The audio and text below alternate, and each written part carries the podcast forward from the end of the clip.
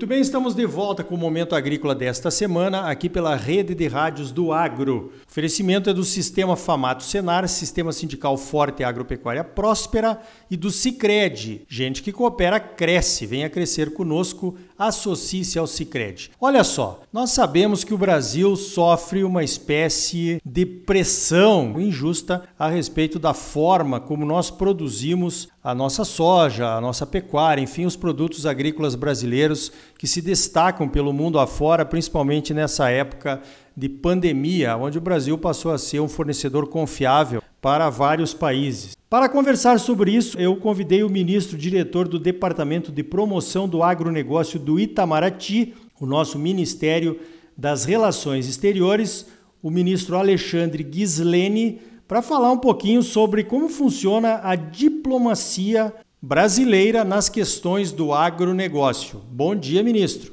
Bom dia, Ricardo. Um prazer estar aí com todos os ouvintes. Olha, Ricardo, a gente tem trabalhado muito em diferentes maneiras. Acho que isso é um esclarecimento importante. A gente atua uh, em diferentes níveis. Nós não apenas temos promovido mais os produtos do agronegócio brasileiro, de maneira que possamos aproveitar as oportunidades que se abrem, a gente tem se esforçado, junto com o MAPA, para abrir mais mercados, para garantir mais oportunidades para os produtores brasileiros e também feito mais esforços na área de defesa do, do agro brasileiro, seja defesa contra políticas públicas de outros países que atentam contra os nossos interesses, seja defesa da imagem, quando o nosso agro sofre uh, ataques e que comprometem o, o, acesso não ao mercado, como a gente diz, mas ao supermercado, ou seja, são ataques à imagem que comprometem as decisões que agentes privados de outros países vão ter para comprar os nossos produtos ou não.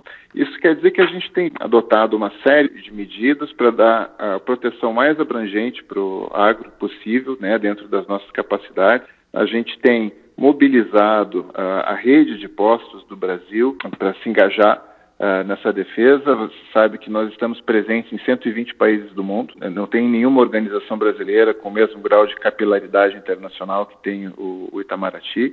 E a gente tem utilizado esse recurso da promoção e da defesa né, do, do agronegócio brasileiro. Especificamente em relação ao que você disse, que é a questão das pressões que, que nós temos uh, sofrido, a gente tem respondido aos governos que, enfim, têm aderido a essas pressões, não apenas dando informações oficiais e dados uh, corretos para que possam se pronunciar de uma maneira mais informada, mas também respondido eh, quanto à consistência dessas políticas, quanto à compatibilidade dessas políticas com as normas da Organização Mundial do Comércio. Porque uma coisa que nós respeitamos é que se os, os outros países quiserem ter suas próprias uh, políticas agrícolas de desenvolvimento, é um direito que lhes assiste, isso não é um problema. Mas existe uma coisa chamada Sistema Multilateral de Comércio, o sistema de regras pelas quais o comércio deve ser livre e sem distorções.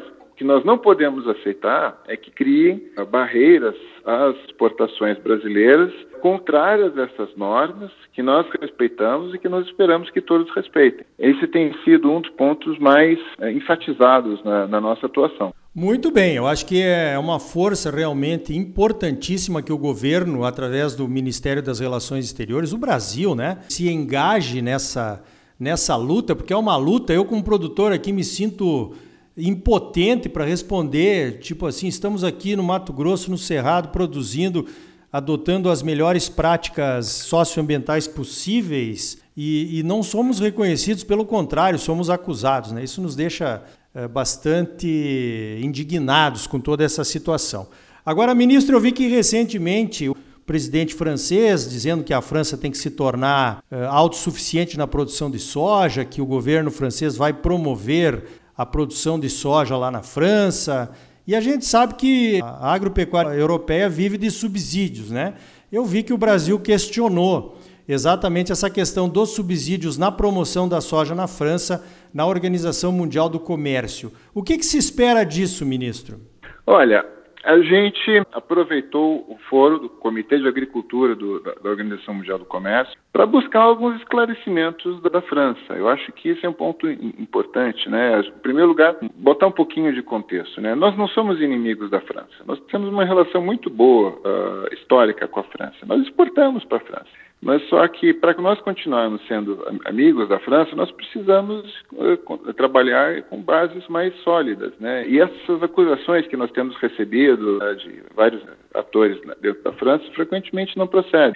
Então, uma das acusações que eles têm feito de que deve se diminuir as importações uh, de soja e de carne bovina do Brasil para evitar o desmatamento na Amazônia, até onde a gente sabe isso não procede por razões muito simples. Número um, no caso de carne bovina, em todo o bioma da Amazônia, existem apenas três estabelecimentos habilitados a exportar. Os três estão aí no, no, no norte do estado do Mato Grosso.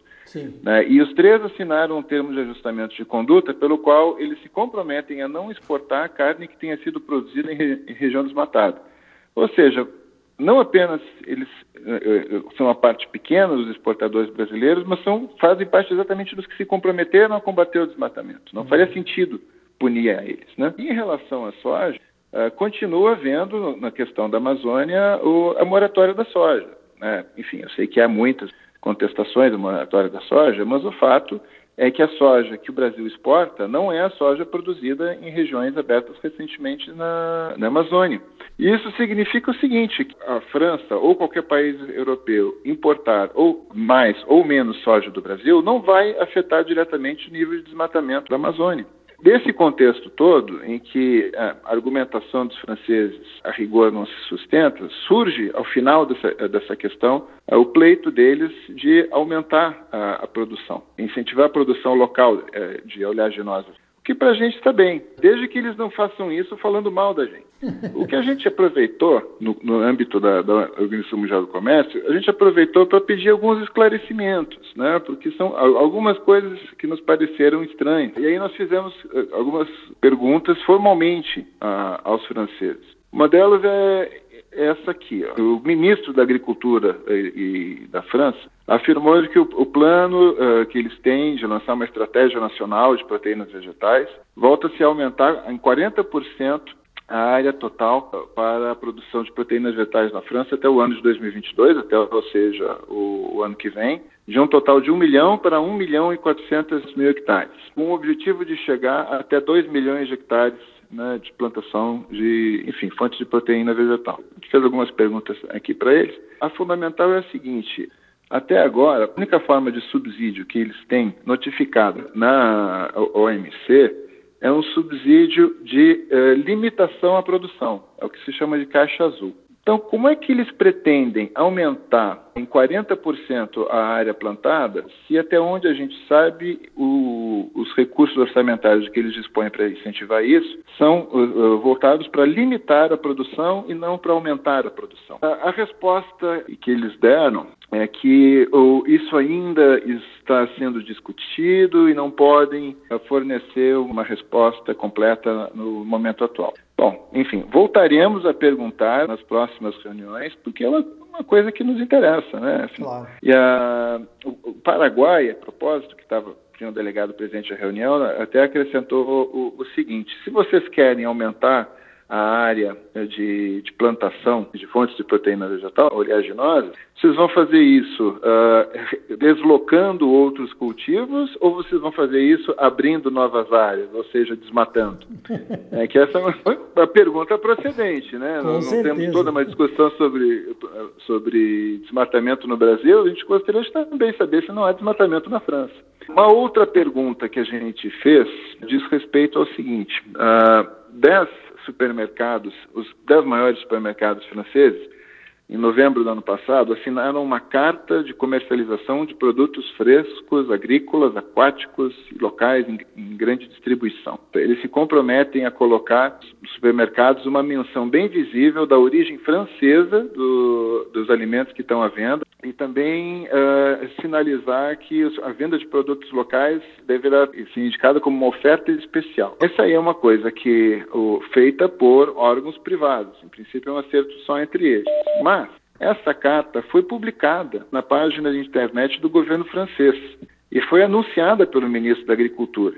O ministro da Agricultura disse que essa ação não tinha precedentes e que eh, ela tinha o objetivo de promover a soberania agrícola do país. Pois bem, pergunta que nós fizemos para o, para o governo francês foi a seguinte: De acordo com as regras da, da OMC, quando você importa um determinado produto, você tem que dar a esse produto o mesmo tratamento que o produto de qualquer outro país, inclusive o seu próprio. Você não pode discriminar, tratar Sim. melhor o produto de uma origem do que o de outro. Então, como é que eles compatibilizavam esses anúncios né, com os compromissos assumidos pela França internacionalmente?